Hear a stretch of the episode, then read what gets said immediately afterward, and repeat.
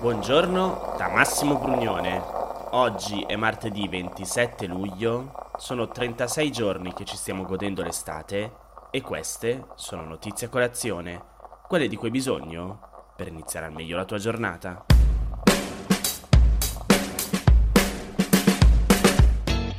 Wired ha scritto un articolo in cui si chiede come è andato il G20 di Napoli sul clima e l'inizio non è dei migliori perché dice che nonostante due giorni e due notti di trattative, in realtà il G20 sull'ambiente, clima ed energia di Napoli può dirsi concluso con un fallimento.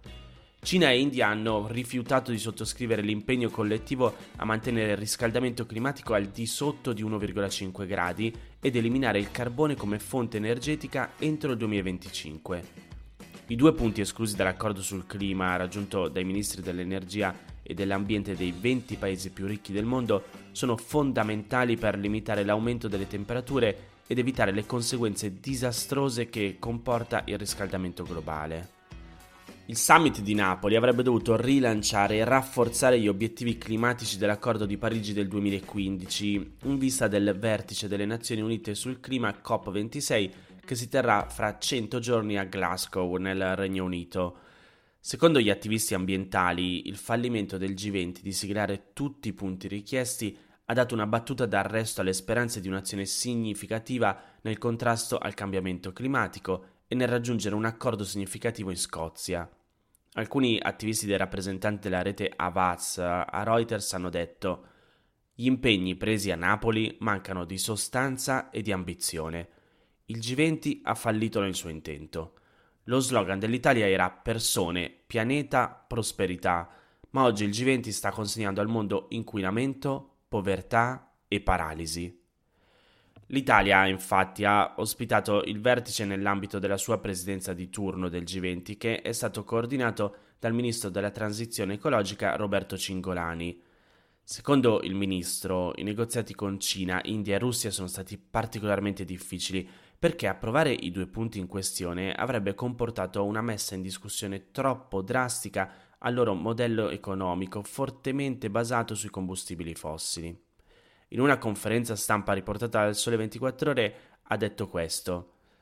Alcuni paesi volevano andare più rapidamente di quanto concordato a Parigi e limitare le temperature a 1,5 gradi entro un decennio, ma altri, con economie più basate sul carbonio, hanno detto di volersi attenere a quanto concordato a Parigi. Inoltre, secondo quanto detto da Cingolani, il summit non ha preso nessun nuovo impegno finanziario per sostenere la transizione verso le energie rinnovabili dei paesi in via di sviluppo. Ora, la decisione di assumere degli impegni più stringenti e radicali nella lotta al cambiamento climatico passa ai capi di Stato del G20 che si incontreranno a Roma in ottobre. Tuttavia le speranze di una svolta ambientalista restano basse. Infatti, secondo le analisi svolte dal gruppo Paris Equity Check, almeno quattro paesi del G20 hanno ancora politiche energetiche che potrebbero compromettere gli sforzi degli altri stati nella lotta alla riduzione delle temperature. Secondo l'analisi, i modelli di sviluppo energetico di Cina, Brasile, Russia e Australia continuano a dipendere totalmente dai combustibili fossili e se non mitigati comporterebbero un sicuro aumento delle temperature sopra i 2 gradi stabiliti dall'accordo di Parigi fino a un massimo di 5 gradi se anche gli altri paesi non ridurranno le loro emissioni.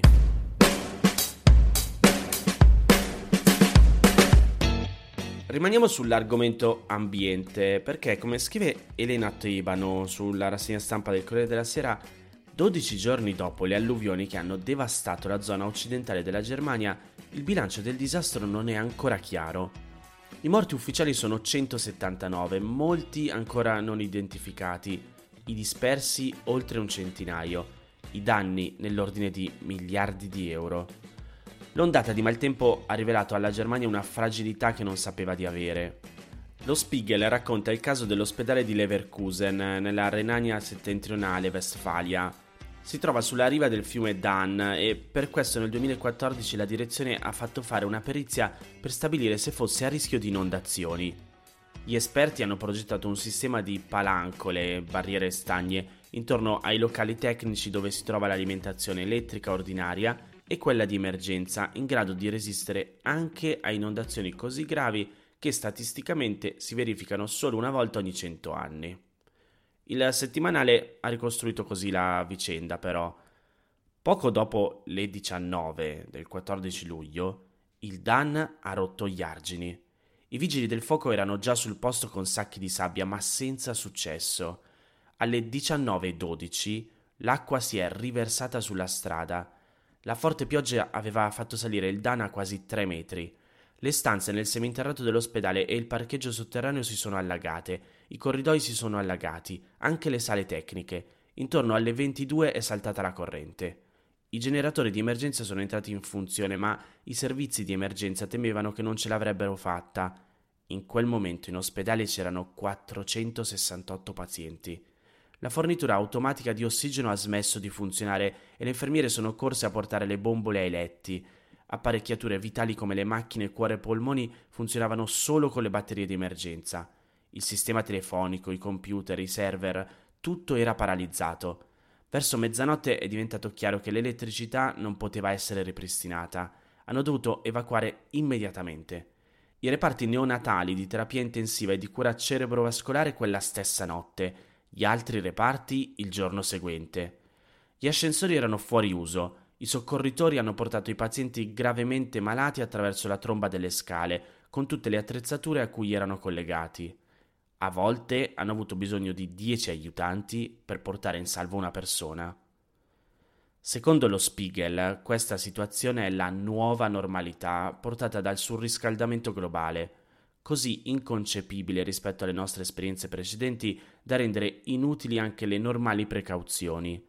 Eppure sono anni, se non decenni, che gli scienziati mettono in guardia da conseguenze simili. Anche parlare di alluvione del secolo, come si è fatto in Germania nelle ultime settimane, in realtà è sbagliato. Surriscaldamento globale non significa soltanto temperature medie più alte ed estati torride, significa che gli eventi estremi diventeranno frequenti, normali. I meteorologi hanno registrato il 2018 come l'anno più caldo fino ad oggi in Germania, da quando le registrazioni meteorologiche sono iniziate nel 1881, seguito da vicino dal 2020, 2014 e 2019. Le siccità sono in aumento, così come le forti piogge. Ciò che prima era considerato estremo diventerà più normale.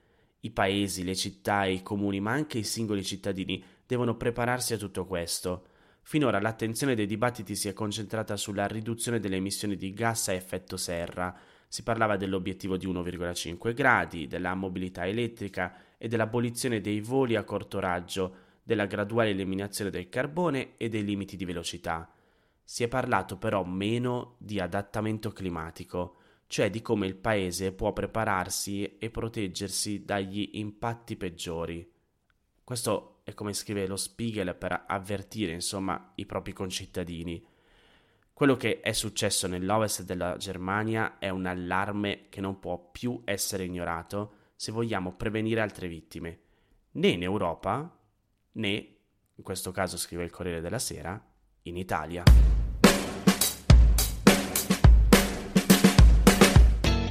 In Vaticano è l'ora dei conti, con la giustizia e con i bilanci.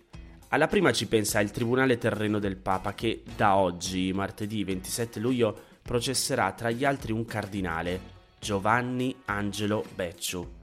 È la prima volta nella storia. I reati a vario titolo contestati ai 10 imputati sono truffa, riciclaggio, peculato, corruzione.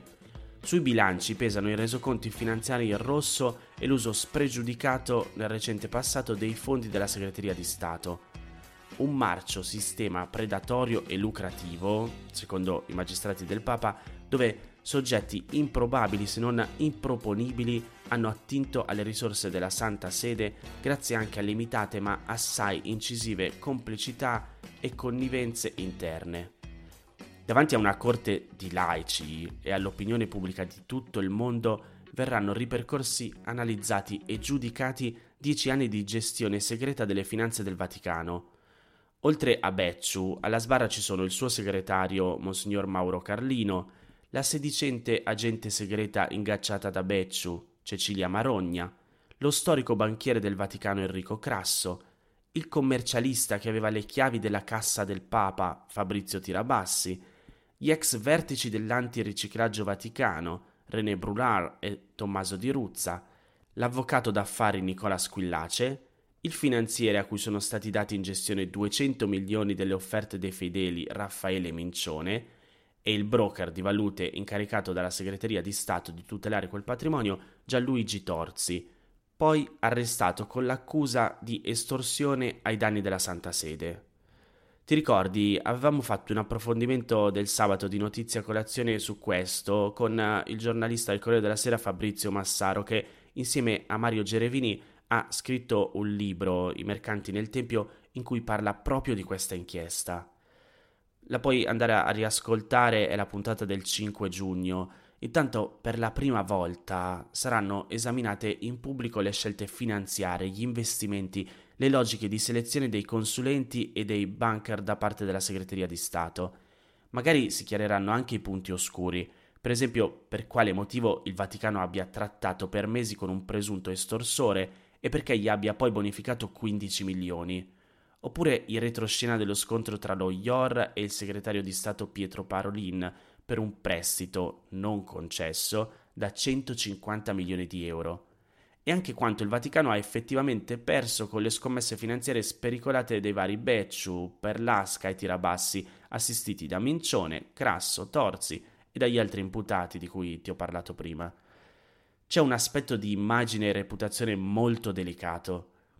I fondi della segreteria di Stato, oltre 600 milioni di euro, derivano dalle offerte dei fedeli al Papa il cosiddetto obolo di San Pietro che si raccoglie ogni anno il 29 giugno nelle chiese di tutto il mondo. È un'entrata fondamentale. Da quel tesoro ogni anno i papi attingono per ripianare le perdite della macchina operativa del Vaticano. Pensa che solo il 10% viene usato dai pontefici per la carità. La gran parte serve a sostenere le spese della curia romana, le ambasciate, la comunicazione, i giornali l'uniformità del rito in tutti i paesi, fino ai tribunali ecclesiastici.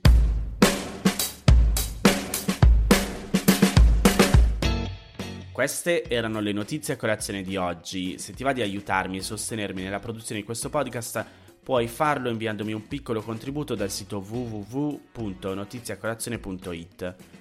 Se ti sei perso alcune notizie puoi andare indietro e ascoltare anche quelle dei giorni scorsi e se lo ritieni utile puoi condividere questo podcast inviandolo a qualche amico.